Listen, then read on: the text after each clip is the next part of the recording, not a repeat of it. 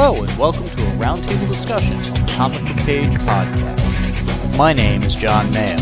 In this episode, I'm joined by guests for a lively conversation on a topic we hope you'll find interesting.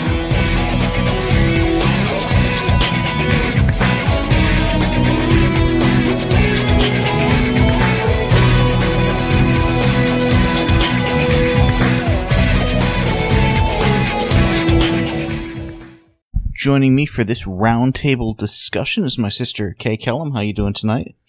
I'm a little bit in that drowsy, oh wow, I'm in another world fog. All right. So, uh, um, some of the episodes we do don't require a lot of prep time. Agreed. Some require a little. This required a lot. The topic for this roundtable discussion is the Daredevil season one uh, on Netflix. the Netflix original series. Netflix original series, 13 episodes, totals to just a few minutes shy of like 12 hours. And we started watching, Let's see, we watched Uh. four episodes last night on a Friday night. yeah, This is a Saturday. We started this morning around 11:15. yeah. It's around 8 o'clock now. I was gonna say, we did all of this in under 30 hours. Yeah, yeah, including getting a little sleep in there and stuff, which is good because it's again 12 hours of of television. If we'd really pushed it, we might have been able to do it in a single day. To then record afterwards, I don't think I would have been up for it. No, and part of that is it, well, the size of the screen you put on for me is part of it, but it's also very immersive in a lot of ways. I don't think we really talk too much about the equipment we use when we watch stuff. Um, just to get into that for a moment, I've got an Epson um, display uh, projection thing. Does it have the model number? I don't think it does. It's a full HD projection. It's a 3 LCD kind of a deal, and it basically projects at. I think I did the math or did the measurement at one point. It's about 100, 120 inch diagonal. I refer to it as a king size bed of a screen. Yeah, it's it's like having a movie theater experience at the house. It also does 3D. Uh, so for some stuff we've done that. But this is one where you got a very cinematic kind of feel. And this show, uh, Daredevil, is I don't say it's, it's kind of neither fish nor fowl. It's it's technically not a television series because it's Hmm. not on television. I agree. It, it effectively is. It's episodic, hmm or let me let me rephrase. It's broken into episodes Yeah, I would agree with that statement. this played like a 13 chapter movie. Yeah, There were definitely aspects that gave each one a, yeah, this is pretty much sort of an episode, but more of a chapter of a book. Yeah. Um, it definitely felt that way to me. And it's further feels that way because of the Netflix viewing experience, where at the very end, up in the left side, it's counting down the closing credits, as down on the right side, it's saying in 15 seconds, unless you file an objection, we're going to launch the next episode. And that's just like turning the page to the next chapter. It's very much Netflix's, obviously we've signed up for a Netflix account, by the way. It's very much geared towards a binge watching experience with when you're done with one, like you said, it, it kicks off the other before it's even finished the credits. hmm which I thought was an interesting decision in so much as, you know, you're hearing the, the closing music and it just kind of abruptly stops and kicks into the opening. Well, and someone had told me that you could click on the closing credits and enlarge them back to the full screen to buy yourself an extra 30 seconds or so. We did that on one of the early episodes and it had not only the regular credits, but the credits for the language, uh, dubbing or whatever for eight other languages. Yeah, which was fascinating to me because I'd done it on one other show which only had English and Spanish. So I had known to tip you off that there would be more credits than you were expecting. But I never imagined eight languages would then have the here's who do the voices for each of them. Well, and Netflix also had a good opening credits for the show. Very nice visuals. Kind They of did. A, a dripping blood, deform images, uh, kind of a thing. And I didn't think to measure how long that took. I know on one or two of the other Netflix originals, House of Cards, which I've watched, it's about a minute, minute and a half, minute 45 of opening. I think this one was more in the 30 seconds to minute vein. It, uh, yeah, it sounds about right. It didn't seem overly long, but it's nice to have that. Yes. And with a Netflix show, um, they can vary the the running time. Most of these were in the uh, 53 minutes to 60 minutes range. Mhm. Um, but I know again on, on House of Cards, it got as low as like 43 one time. well, so they, they, they film what they have to film for the episode. Well, and that's one of the things that fascinates me about these Netflix original shows is they don't need to put filler scenes in to get up to 42 minutes. They don't have a set time frame. Yeah, they're not trimming out the, oh, we really wish we could have given you the scene, except we had to come down to 42 minutes. They neither cut nor pad for time. Yeah. And that I think worked well for Daredevil here. Mm-hmm. Now, the other thing that I think is relevant about it not technically being a television show, although it's that format, is one, when they release this stuff, they release it all in a single day. That surprised me the first time I experienced a Netflix original show and encountered that. But it does go back to your sense of a lot of this felt like chapters to a book, and they released the entire book on one day. Well, and when I first, you know, before getting Netflix, was thinking about it, my thought was it was a mistake from a marketing perspective. There's a lot of talk about Daredevil up and, you know, it's coming up, they've cast this, here's what's going on, it's going to get released whenever.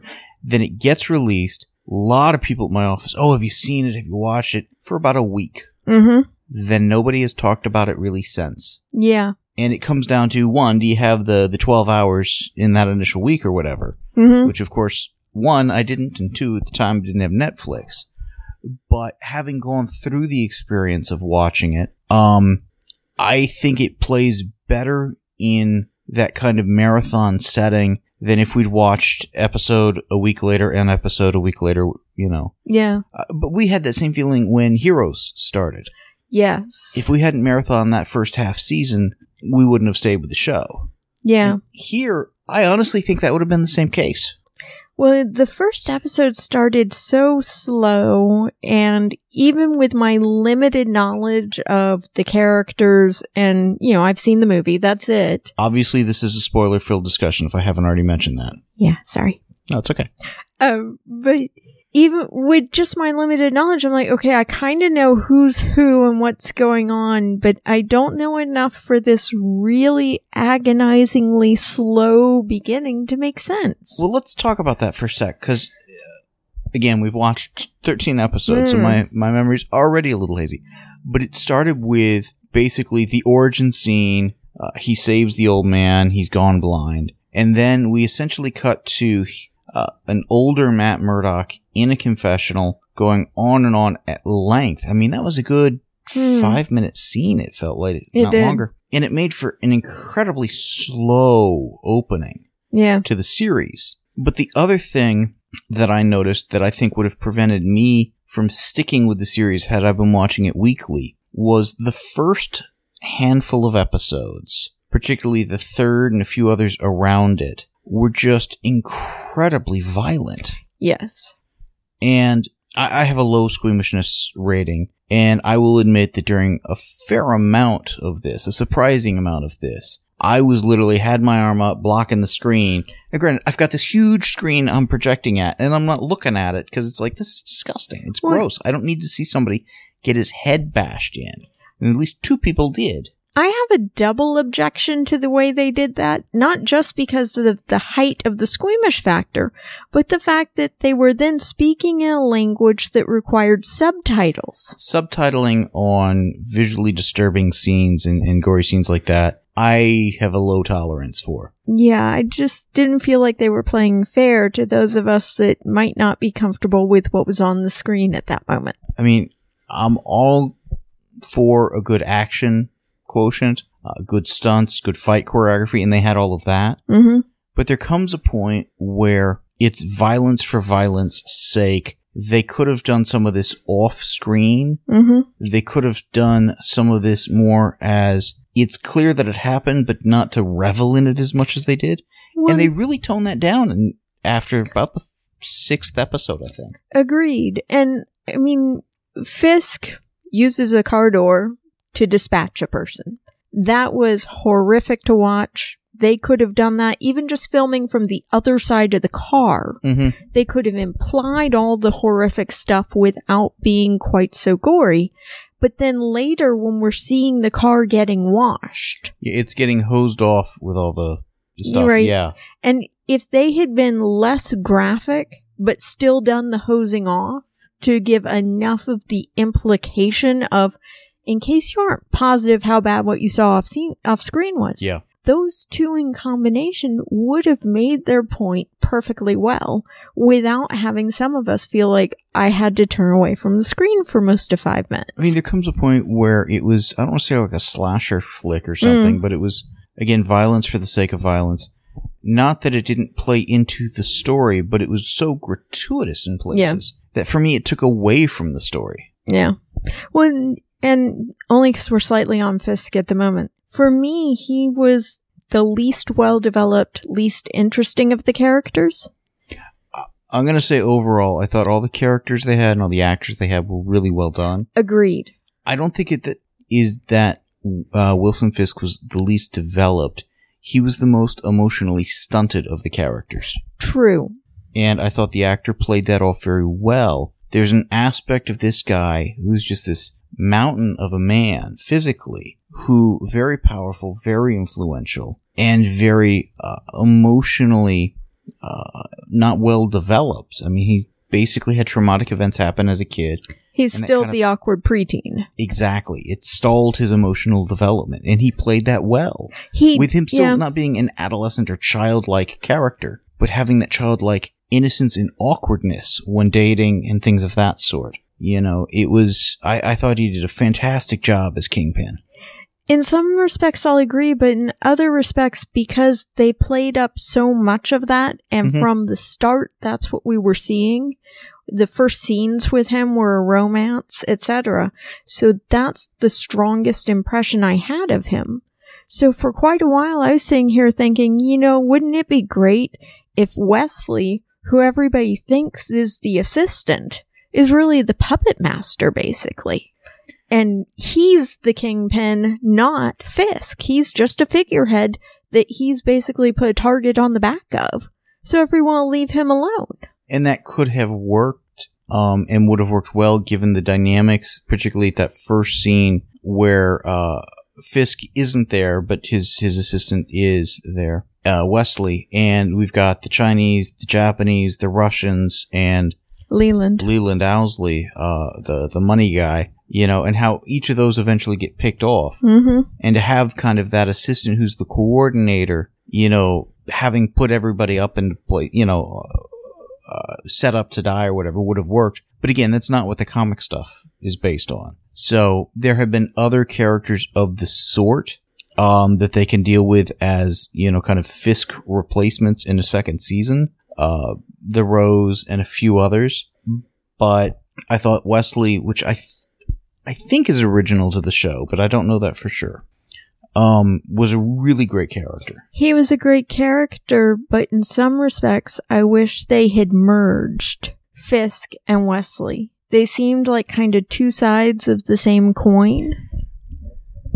It went from the reason they didn't is they could use Wesley to refer to his employer and stuff to wait until four or five episodes in to even really introduce Fisk Yes. and make him seem like a bigger deal. Yeah. So it, it made sense to me why they did that.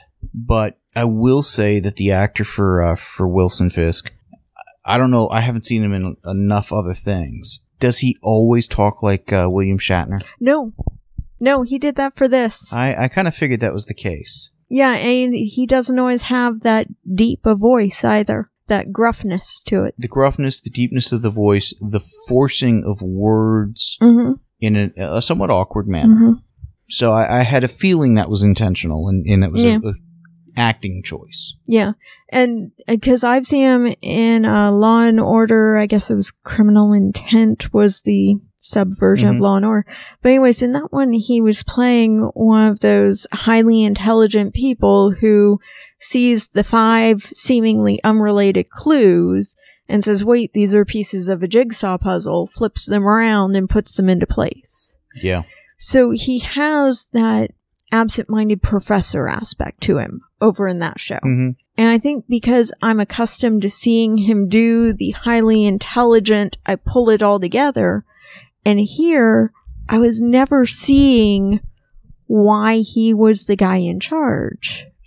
There was implications that he had plans that were playing out, but enough of them got foiled to kind of undercut that. And we never really got the grand plan or how everything was supposed to tie together. Well, and all of the the plans for buildings, etc., that we saw, we saw from the Japanese. The drug trade that we saw, we saw from the Chinese. We saw him, in other words, as a coordinator of But some never- illegal. What did he bring to the table? Yeah, No, I agree with that. There were a couple of people, it's like, why are they here again? yeah, and I mean, I agree with you. I thought the actor did a great job, but that's why I kept wanting more material for the character, and why I was saying he felt the least developed and like he had the least behind him. I would agree though, because out of the mains, he was, you know, at least fourth or fifth on the list. Yeah. Obviously, you've got Matt Murdock, Daredevil. He's the lead.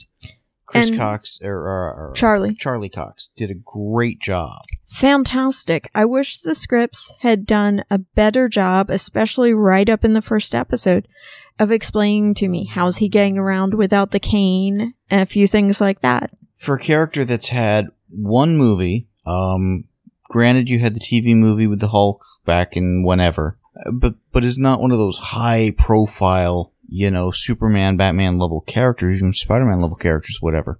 To never firmly establish the radar sense, or even call it that, Mm-hmm. in the season surprised me. Um, there were a couple of times we get the I see the world on fire. We get that image once or twice. But there are other times where he's like following somebody and we get a soft focus kind of effect as if we're seeing through his eyes. But I'm like, well, wait, if we are, why didn't we get this world on fire kind of or radar sense? There are other ways they could have visually done that. Yeah, I got But it would have been expensive. well, I got the feeling when we went to the soft focus, we were supposed to be paying attention to things other than visuals. And they would kind of only have in sharp focus the person he was paying attention to. And at that point, we would hear the blind woman's cane tapping. It was trying to direct our focus, but it was not as crystal clear as it could have been. Yeah.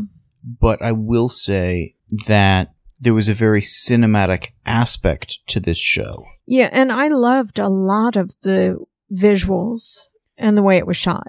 The the intentional focus, depth of focus shifting, Mm-hmm. the um there was one fight scene in a hallway I was just thinking about that. where they basically you know uh, are, are shooting down a hallway. The camera's about halfway as the man in the mask at this point, as Daredevil is known, is kind of beating up the guys and walking through. They they kind of pan, and it's one of those that's almost got a Hitchcockian. Uh, I forget which film it was that he did where it was all supposed to be one take, but that Hitchcockian pan across a the back of a chair or something, so you can take the film out, replace the film, and keep going. Yeah. Here, it's so you can give the stuntman a little bit of a break and reset and keep going. Mm-hmm. And they did like three of those in this, but it was so smoothly done that the whole thing felt very continuous, very, I mean, the fight choreography in the show was awesome, Yeah. other than the fact that at times they're breaking limbs, literally and very graphically, bashing heads in and, and uh, some, what I consider to be disgusting stuff. But Fully the agree. Flipping, the way he's doing the parkour and stuff at the end, um, just the overall the fight choreography was very well done. The only upside to how violent the fights wa- were was at least he had a nurse. It was interesting because when they bring in Rosario Dawson as uh, Claire, at first I was thinking, I think she's the night nurse, which is a character from the 70s. They recently reprinted that four issue series as just a, a one shot, oversized comic. And it was, uh, again, like I said, done in the 70s, kind of a, a hospital soap opera kind of a storyline. Who will the nurses fall in love with, Mhm. sort of a thing. And then later, I think in the 90s and more recently, in the last 20, 25 years, at various points, various writers have had the, well, who do these people go to when they get the, the tar beaten out of them or whatever? Mm-hmm. Where does Spider-Man go to get fixed up? Or Daredevil? Are these people? So they would bring somebody like the Night Nurse out and say, okay, this is underground kind of thing for the street level superheroes and whatnot. And that's kind of sort of the approach they took here. She doesn't have her own place or whatever, but she's she stumbles across basically one of her neighbors finds uh, Daredevil in a dumpster, hmm almost dead, and she nurses him back to health, forms a relationship, and does that a couple of times. Yeah. She was a great character. She was. She, for me, was a lot stronger than uh, Karen Page, especially in the beginning. The arc for Karen Page I thought was interesting, starting her out as a victim, as um, you know, in just a, a really bad position in life. hmm I mean, where this series picks up with her at the beginning, she's uh, accused of murder, has lost her job, and basically her entire life is is trashed. Yeah. So if it hadn't been for for the law firm of Nelson and Murdock, Yeah, you know- she'd be in jail and screwed. well, not just that. I mean, her life would not only be over. I mean, even if she had somehow not gotten charged and somehow survived all of that, she would have had nothing. Yeah. No job, no friends, you know. Yeah. So they put her in a very interesting position and it worked acceptably. I mean, she had a very strong arc through the series, a good relationship uh, with Foggy, with uh, with Matt, um, with with Ben Urich, Very good with Ben. and Ben Urich was a great great character, uh, terrific actor for that. Yeah. Uh, they decided to cast a black actor versus a Caucasian, use Caucasian in the comics. Not a big deal. This guy again. Um, I don't know where they, what this actor has done prior to this, where they found him. I didn't think to look him up. I looked up some of the others because I was curious, but I Um, didn't think to look on him. I would suspect character actor who's done a bazillion things. That's my feeling. Not a name I recognized, but he came across as somebody who's who's been through the paces, done the acting, hmm not new to to being on camera, Yeah. and did a great job. Very believable. hmm uh, both as the reporter, as the the husband of a, a very ill wife. hmm Um, I I enjoyed his arc up until I don't like the way they left things off with his character in this season. Yeah. But I thought one of the scenes he may have actually done the best with was the one at the uh, nursing home Karen tricked him into going to when they went into the patient's room. Because it was just such a believable, we're strangers, I have no clue who this is. Yeah, You shouldn't be poking and prodding someone who is as ill as my wife. I would say his best scene was earlier on at the auction, that was very well done too. where he's basically telling Karen Page, "Yeah, look at these other people who aren't bidding. Isn't that odd?" Mm-hmm. So there was a, a an intelligence to the character. Mm-hmm. and the way he interacted with the different people that was fun. Well, and I liked how he uh, described the source for one of his articles as a very foolish woman who married beneath herself. Mm-hmm. Yeah, the character had just a great sense of humor to him. Yeah, yeah. The other character we haven't really talked about much uh, is uh, Foggy Nelson, uh, partner in the law firm, best friend of, of Matt Murdock since college. Uh, another actor I didn't recognize, Same here. but did a, a terrific job. Yeah. I mean, both in terms of being the more awkward socially of the two, the he his name's the the top of the law firm, but kind of the lesser lawyer to a slight degree, easy to underestimate kind of a guy. Easy to underestimate, but he was the guy who basically showed up to the office every day. Showed up to the office, stood toe to toe with the lawyer at the big law firm, Mm-hmm. um, and I thought his best episode was the one where he has just found out Matt Murdock is Daredevil or the the man in the mask at this point because they don't Mhm. use Daredevil till the end, and is just grilling Matt on how long have you been lying to me? How is this happening? Yeah. And the way that relationship gets patched up over the last half of that season Mm-hmm. was believable. It was slow. He sold the character Yeah. and not as just the sidekick, but as the good friend, the buddy, the competent lawyer, but the one easy to underestimate. Yes. And one could argue that the character or the actor playing the character of Foggy Nelson has been instrumental in the Marvel Cinematic Universe. You know who the previous actor to play that character was? No. Jon Favreau. Oh, okay. That was in the Ben Affleck one. Mm-hmm.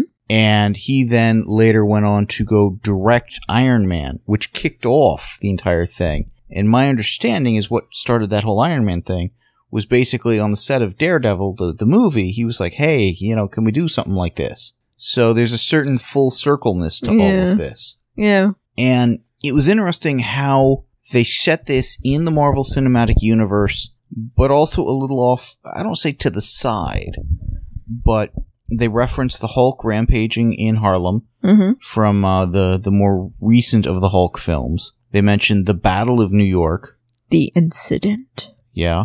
But they actually reference the Battle They of New do. York in, They in do. the headlines and stuff. They talk about having a suit of armor or magic hammer, whatever. Mm-hmm. So this is clearly the world of the Avengers. Yeah. But no mention ever of S.H.I.E.L.D. Agreed.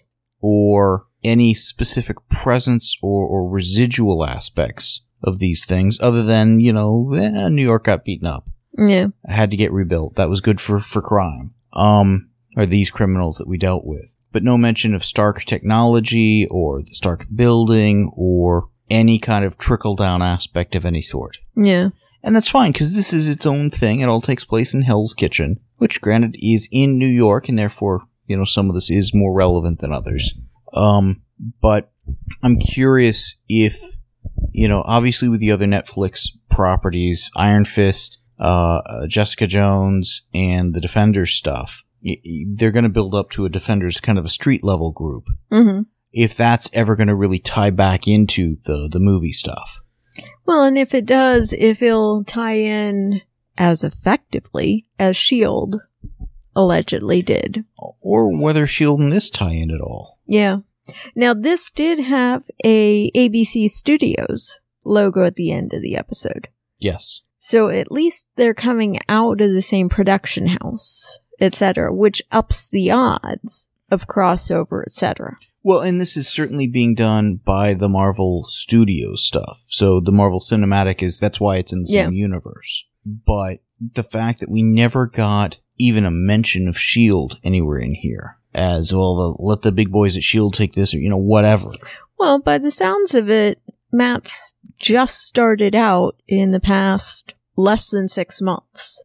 They've gotten out of law school. They've interned at a major law firm. They've just turned it down. Just started their own thing at the beginning of this. Yeah, and it was after they turned down the internship that he started wearing the mask. He talked about the little girl down the street. Yeah, what's interesting with that is I'm unclear how long it was between turning down the internship and renting the place. Presumably some time had elapsed. That's why I they were uh, still looking for people. Okay, that's yeah, fair. that's why I gave under six months. Yeah. Over a month though, because of just how many weeks he'd said that all, had all happened or whatever. Mm-hmm. Um, it was fun how each episode pretty much picked up on the heels of, of the next. Mm-hmm. or the previous actually. Uh, giving it again that solid through line, making it feel like a, a book Yeah. that had chapters versus, you know, just individual disconnected episodes or something. Well, and it was interesting the way Fisk, who made the comment during a phone call of, you know, he traveled extensively in the Orient, you know, he subscribed to many of those theories like get to know your enemy. Mm-hmm. He figured out that a soft spot for Daredevil was kids. Mhm. So the kid had been abducted. Sure enough, Daredevil's going to show up to rescue him. There were multiple times that Daredevil walked straight into the hands of the enemy, Yeah. that they had just played him left, right, and center. Yeah. And they, by the end, they're flat out saying, yeah, we figured, you know, if it applies to kids and women, it probably applies to the elderly too. So we killed an old woman. Well, they killed the old woman. That's how they lured him into the one place the Japanese guy beat the tar out of him. Mm-hmm. Again with the kid, and I thought there was one or two other places. Yeah. So, I mean, easy, predictable person, but again, this is, this is the origin, the first, you know, few months of Daredevil. Yeah. Or really, I mean, the full origin, because it's not until the end of the series that he's got the outfit. And see, you were liking how he got the costume, and I was having mixed feelings about it. How so? On the one hand, it was better than I expected. I'll give it that. It made sense. But I couldn't tell if the guy making the costume was playing him or not with this talk of Betsy because the guy worked for Fisk and we'd already established that Fisk had figured out you can trick him if you say there's a woman in danger or there's a kid in danger. All right. So in the, the show, Fisk has these business suits that are essentially like armored lightly or some such. Kevlar or something. Yeah, something that, you know, you can try to cut him and it, it'll cut the outside of the suit, but not the inner lining. And Matt Murdock realizes, mainly at uh, Claire's insistence, getting body armor would be a good thing. I love that she has to tell him that multiple times. As he's gotten the tar beaten out of him. So he finds Melvin Potter, who I believe in the comics is the Gladiator, which is a guy in, if I recall correctly, uh, pretty garish suit that I think is like orange and green. It's kind of ugly looking thing. But he's got on the back of, of kind of his wrists or whatever, these big buzz saws. So he'd just swing his arm and just kind of slice at somebody or whatever. Nice. But in this case, he's the tailor for the kingpin hmm and also has kind of a childlike mentality at times, uh, emotionally, uh, you know, development issues or whatever. And I took it as him being honest. He's working for, for Fisk because he has to, not because he wants to, and not that he was playing Daredevil. I just couldn't tell if we had seen that aspect of him earlier. That would have helped me. His character was never well defined, and he went from the one scene having this uh, emotional breakdown, kind of, a, oh, I'm doing it because I have to kind of a thing, and other times just seeming like a maybe a little slow or whatever, but a regular guy. hmm So I think they could have sold that a little bit better. But they do have it set up because right at the end when he's giving Daredevil the suit, before he puts the box down, there's this diagram or whatever of those kind of buzzsaw looking things. That's what I thought I was seeing. So characters we could see in a second season include, you know, the Gladiator. Uh, I do know that we're going to get uh, Elektra, which they reference at one point uh, in the college stuff. She was taking Spanish. Oh, the Greek girl. Yeah. Uh, and the Punisher is another one I think we're getting next season. I knew the Greek girl was important. But uh, we got a lot of references to characters that existed in the comics. Uh, Leland Owsley, the, the money guy here, another uh, underworld gangster, uh, goes by the Owl in, in the comics. So, Well, and I had the feeling from the start that he had something up his sleeve and that he was, I don't want to say playing everyone in the room, but that the money guy was keeping his own little secret and his own little escape plan. So when he came up at the end with, haha, you can't kill me. yeah, I'm gonna take half. Here's why you're gonna let me, etc. I'm like, he's not leaving the scene alive. No. I'm like, you only think you're smarter than the vicious psychotic guy who kills everybody. It doesn't work that way. Yeah, this ends well. No, it doesn't. Yeah. The the death toll in this season uh, was staggering. Yes, yes. I mean, you got a couple of guys again, uh, their ba- brains literally bashed in, a couple other people shot, killed, whatever. The entire Russian contingent blown up in four locations. But that brings up one of the moments I truly loved, and uh, I called it a little before it happened, but Vladimir. I loved that he died for Daredevil. Because, I mean, when you think about it, he's the leader of the Russians, he's the bad guy. He was only Mm. being saved, etc., because Daredevil needed information on Fisk, and you don't think he's gonna betray Fisk. And yet you can see this look on his face as he's hearing Fisk taunt Daredevil over the radio. As he's realizing Fisk has been playing me, Fisk has been lying to me, these two weren't allies like I'd been led to believe. Well, and by that point, Daredevil's already saved his life twice. yes. But he still hated the guy.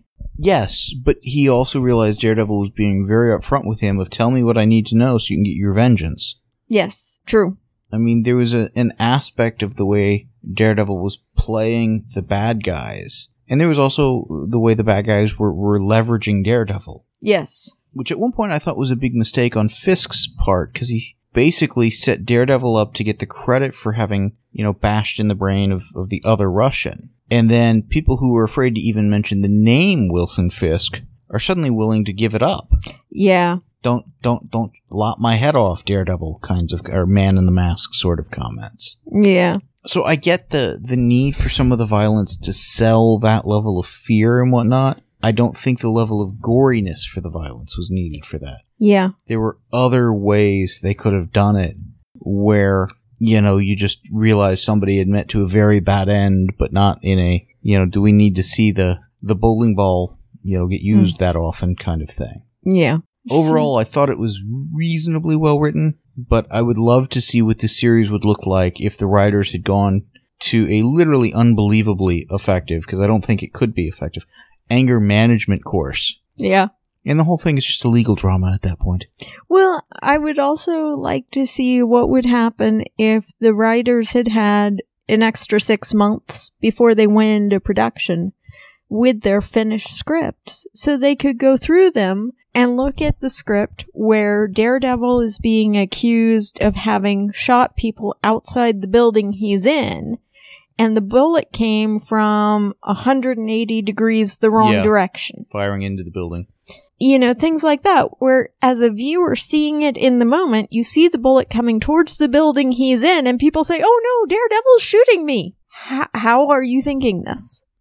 Well, and even if some people thought it because they didn't know who was where or whatever, Urich and a few others should have known better. Yeah, and there should have been some kind of investigation given it was three police officers who were killed that figured out the trajectory to try and nail the person who was guilty. Well, that seemed to never get investigated. The three people having been shot by the, presumably the same shooter, you know where they were standing, what direction, because you've got film footage, the, the camera crew Yeah. for the news. You should be able to get it. Oh, he was on this other building. Yeah. So, and then that was about the same point where within a three to five minute period, we had Daredevil remembering and forgetting and remembering that he could hear heartbeats. Yeah, when uh, he was, yeah, that was one of those where he's using it to save the guy, but the guy basically fakes his death. And it's like, I, I get that Daredevil was a little distracted. The place is surrounded by cops, whatever. But that was one of them where it felt like the writing kind of let it down a little. Lean close. I'm going to whisper. Yes, you have super hearing. You can hear somebody three buildings away. You need to lean in so the guy can, can lean forward and, and you know, uh, hit you with his head. On the surface, it seemed stupid. Much less if you were to sit back and, and dive into the an analysis of the writing. Well, and that's where I say, I think if all the scripts had been finished and they'd had six months between all the scripts finished and going into production, things like that would have been cleaned up. Whether it was six months or at least time to reflect.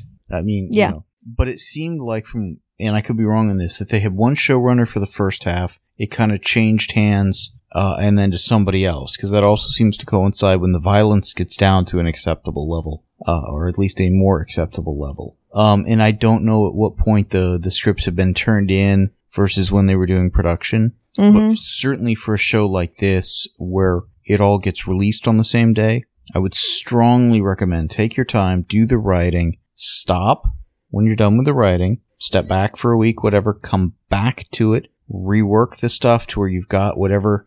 Hey, if we set this up, it plays out here. If we did this, oh, could we set that up better? Mhm. Do that second pass, then go into production Yeah. because things that would not be very noticeable on a week to week basis over the span of three months or something, Mhm. in the span of two days, do start to jump out at you. Yeah. By and large, though, this held together. Oh, it did. It was really good, which is part of why, especially, and it was mostly there in that one episode, which may have been at the handover period. Well, and I'm also wondering who wrote that because they had a couple of different writers. Mm-hmm. Uh, one or two may have only done one episode, but that was the one where I thought it was the weakest. yeah. You know, and better story editing, something of that sort. Yeah. You know. Or at least a few lines of dialogue here and there where somebody says, well, Fisk has killed the investigation into the shooting of the cops, etc., etc. So at least we have answers for why we're not supposed to be bothered by these things. Well, but even certain things. These these guys uh, were on the second story of a building. A cop's got a radio, but he's off to the side, tied against a pole. They wind up somehow miraculously crashing through the floor of not just the second floor, but also the first floor down to the basement. I'm like, how rickety is this building? hmm And they managed to take the cops' radio with them. Yep. Yeah. So there were a couple of things that just didn't quite make sense. Not too many. Um, I do appreciate, while I don't like the level of violence, how the violence had ramifications hmm and those ramifications it's not just a walk it off it lasts uh, days the ex- i don't say the expected duration it was hard to tell how many days i didn't track how many days i think this season spent over. Yeah, near die. But there was definitely a sense of you need time to heal. Yeah. Agreed. I mean, And- there was one entire episode where Matt Murdock was pretty much out of commission. Yeah. You know, that was the one he was getting yelled at by Foggy for. Well, and I liked how uh, Ben Urich commented on the I I thought you left town. I hadn't been hearing about the man in the mask helping people. You've been inactive lately. mm-hmm.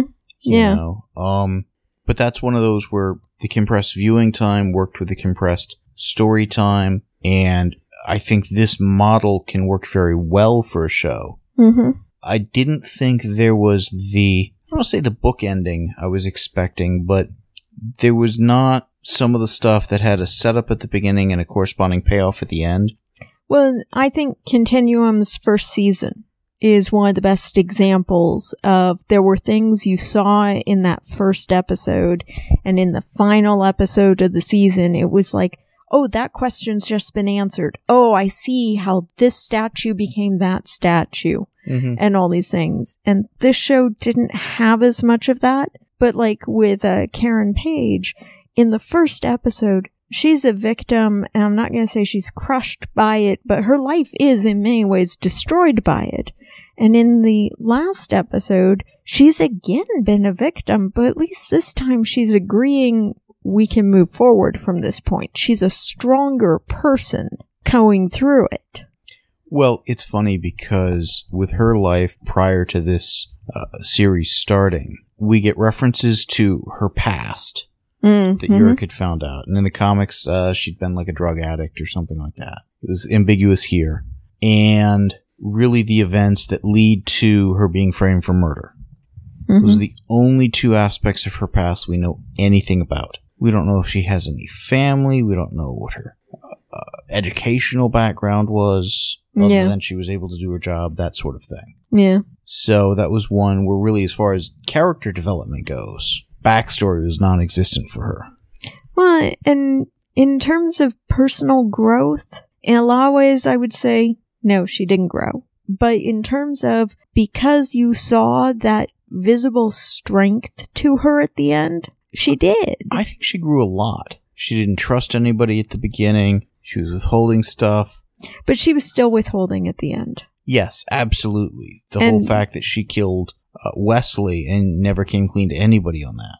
Yeah. But that brings up the whole concept of coming clean, brings up confessional, and the the the preacher guy. I liked him. The whole religious Catholic aspect of, of Daredevil was very well used and addressed. It, it came up enough to be a, a core part of his character, but not a beat you over the head with it kind of aspect. Mm-hmm. In him struggling to do what's right, the the preacher really asked some good questions. I liked the preacher's story when uh, he was asked if he believed in the devil. I liked his question about were you looking for a reason either to not what was it? It was about not killing him or Yeah. you know Yeah. Were you looking for a reason to kill him or for a reason not to kill him, basically? It was much better phrased than that. it was uh, did you want looking for a reason to not kill him because you didn't want a bi- because you didn't want to or because you knew you had to something Yeah. it was really well phrased it, it gave some good emotional uh, and moral counterpoint for the character sounding board for him Mm-hmm. um, and when the minister preacher whatever was basically saying yeah i know who you are i'm not stupid Mm-hmm. blind guy hell's kitchen son of a boxer you know Well, comes he- in beat up routinely Yeah, and that was the thing. He knew that he was Matt Murdock, son of a boxer and blind, but he also knew he was, quote, the devil of Hell's Kitchen. hmm And I thought that that was interesting with the whole, I don't know how you do what you do. I, because they never explain it to us the audience either true. But there was almost a, I'll help you keep your soul aspect to the conversations. there was with the minister with uh, uh, Claire the trust that this guy was that Murdock was doing not necessarily the right thing but the best thing he could do given his abilities in the situation Mm-hmm. His heart was in the right place Well, I liked the stories that Claire had from the emergency room. yeah you know, there were a lot of cases where they let us know that people trusted the man in the mask because they had seen him standing up for the person who couldn't stand up for themselves in a life or death situation. Well, we saw that at the beginning when he was rescuing the uh, uh, the girls that were about to get sold into the slave trade or something. Yes. But we didn't see a whole lot of those kind of just altruistic hmm stopping street crimes. We hear about a ton of them. Yeah. Yeah. And that's something that in a second season, seeing a little bit more of that sprinkled in, Yeah. so it's not just he's fighting this one big picture arc or whatever, hmm but while he's out there, he's doing some good. Well, and doing some good, I want to say in a way that doesn't come across as bullying bullies, but standing up for people who, if he weren't there between them and the bullet, would die, Mm-hmm. which to me is a big difference. Most of the people we see Daredevil save in the series are bad guys. Yeah. Because most of the people he's around are the bad guys. Rarely does he have just the let me go save this innocent person. We see Yeah. some of that. Oh, I loved when uh, he told Detective Hoffman, who, despite being a cop, I would put as a bad Oh, guy. absolutely bad guy. He was a corrupt cop. you know, I loved it when he told him which police officer was good and to go turn himself into, and that he knew the police officer knew some good lawyers Mm-hmm. and that he should have him call them for him. And by the way, I'll be following you every step of the way to make sure you get there safely. Yeah. You run, I'll come after you. Yeah. Yeah. Well, and that cop, uh, Maloney? Mahoney. Mahoney. Um, recurring character throughout. Uh, I like how they set him up um, early, early on. First Yeah. episode. yeah. Um, as a, you know, has known Foggy since they were kids. Yeah. And therefore they know they can trust him, even though they're, you know, defense attorney cop kind of, uh, flip, uh, opposite sides of the fence on certain cases. Mm-hmm. Uh, he was, uh, the cop was well used. Yeah. Well, and when Matt shows up and says, you know, your mom told someone to come to us for representation and I need some files to help with that case, it's, you're going to take that on? Okay. Good. Well, yeah, I sent them to you and you, you did well by them. So yeah, Yeah. even though she wound up dying. You know, but there, there's a respect of you actually took the case, you know. Well, that's one of the things that's always been fun with Daredevil in the comics is he's been that neighborhood lawyer. Mm. there for the people in Hell's Kitchen and stuff. You know, not one of these, oh, I'm going to be, you know, not like a, a, a big time corporate law kind of a thing. Sticking up for the little guy.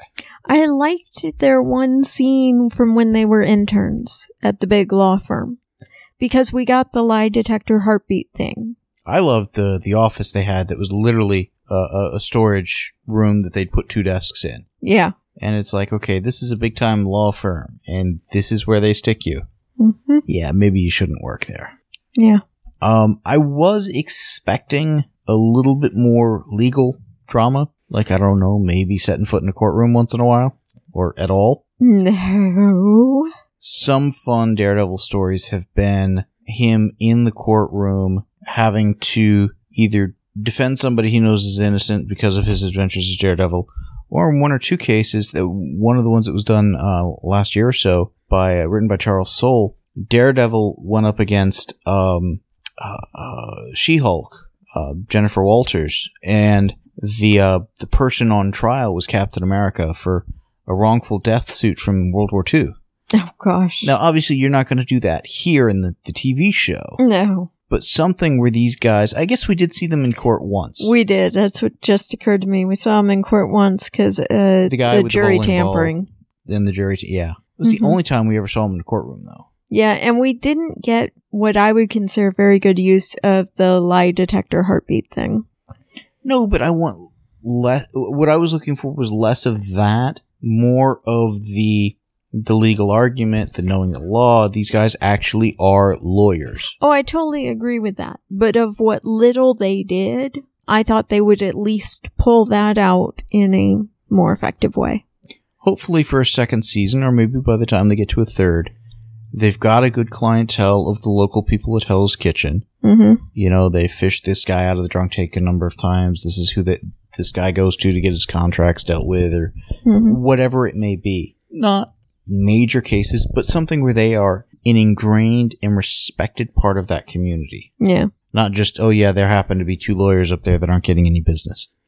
No, but hopefully, you know, Josie's a good referral service. Well, now that they've got the, the plaque on the building on the outside, so you can tell walking by, oh, there's lawyers here. You know, behind that locked uh, fence like. Presumably door. there'd be a button of you know, Yeah. buzz to come in or something. hmm But that locked door outside didn't stop the old lady who, from the tenement and stuff that had been referred and things like that. Agreed, agreed. Um, So, no, I thought it was a very well done show. I just wish the writing had been a little tighter in a few places.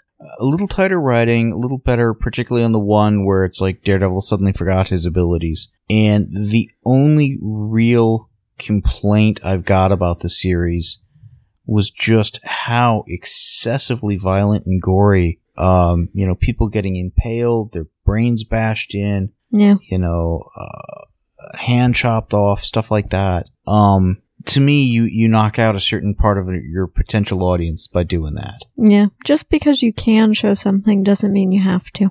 and in none of those cases did I feel it really add. Well, yeah, they kind of had to do that to set this. You know, Yeah. I mean, the the guy who got his hand chopped off had it chopped off by Stick, who we never see use a sword Mm. other than one scene. Yeah. You know, it's like, well, that doesn't make any sense narratively. I mean, so Yeah. why do it? So to me, that was the one one complaint. If we hadn't have marathoned it through in an evening and then today, um, because so much of that was up at the beginning, and unfortunately, I'd had coworkers warn me that that was going to be the case. hmm If I'd been thinking this was going to have the average level of action adventure of a Marvel cinematic film, No. I'd have been, what the hell? Yeah. And that would have really turned me off. Yeah. Um, Now, I will say that I think the reason Netflix is smart to release these things on a single drop day is with the price you pay for a month of Netflix yes. and only getting 10 to 13 episodes. I, for one month and being able to go through the whole show, okay, fine. That's less than you would pay to go pick up a movie at, at Walmart or wherever. Yeah. Whereas if it was spread over the weekly basis or whatever, and again, they're not trying to get people to come back to Netflix every week. Yeah. They're trying people to get hooked on the service. Yeah. And if, again, an evening and the following day, we watch the entire series, Yeah. or season at least. Yeah. Currently it is the series, but, you know, give it another year. Well, and I like that the way that they're producing their shows, the way that I'm not sure buying their shows is the way to put. They're not putting in the fluff. They're trimming out all the fat, etc., and they're putting whatever length w- makes sense for the episode Yeah. and the number of episodes that make sense for the story. The flexible episode length, I think, works to the advantage of the show. Yeah. If they need another few minutes, they get another few minutes. If they need less, they're- they they'd get less. I, I would need to look at something like House of Cards. It's gone for like three seasons now to see if the length of the season Mm. remains static and they're just kind of robbing from one episode to fill another or something. I don't know. Interesting. Yeah. Um, but if you figure 12 hours ish, little under, you know, for a 13 episode series and figure some of that, at least two minutes or something is the credits, end credits, Yeah. another minute or so. So it's not like they're, ma- well, a 60 minute episode, even so, even you take three, four minutes out, it's still massively longer than a regular episode of TV. Agreed. So the fact they don't feel the need to have filler episodes or extend a scene or whatever or feel rushed, they set out to tell a story and presumably they're telling the story they set out to do. Yeah. It's nice. So I'm looking forward to the other uh, shows that Marvel's doing with Netflix. Mhm. Uh, again, Jessica Jones, uh, Iron Fist, and The Defenders. I don't know exactly what order. I guess the next one is Jessica Jones. That I believe gets released on November 20th. Okay. So depending how like our Thanksgiving weekend goes, maybe we do it then, maybe we don't. I'm Not sure. Uh, gonna be curious about the violence level there because again, this one was was more than I was expecting, but I felt they at least ramped it down. Mm-hmm. If it had stayed where it was, I would be seriously questioning if I wanted to see a second season of of Daredevil. Yeah. Well, As Yeah. it is, I do. But if they ramp the violence back up, that could definitely turn me off. That's not what I'm looking for Yeah, I agree with that. but uh, again, between uh, just bet- on this, it justified you know a month of Netflix. Definitely. Um, I've also, like I said, watched three seasons of House of Cards, uh, a movie or two, some stuff like that. So, um, at this point, I'm thinking I'll stay with Netflix for as long as I continue using it. Makes sense. So, Daredevil, worth watching. Uh, we'll check out some of the other shows when they come on. Anything else? Does that pretty much do it? That does it. Cool. The show notes and forum for this podcast can be found at www.comicbookpage.com under the podcast and forum sections of the website. Please email us at theguys at comicbookpage.com and let us know what you think of what was discussed in this episode. Thanks for listening.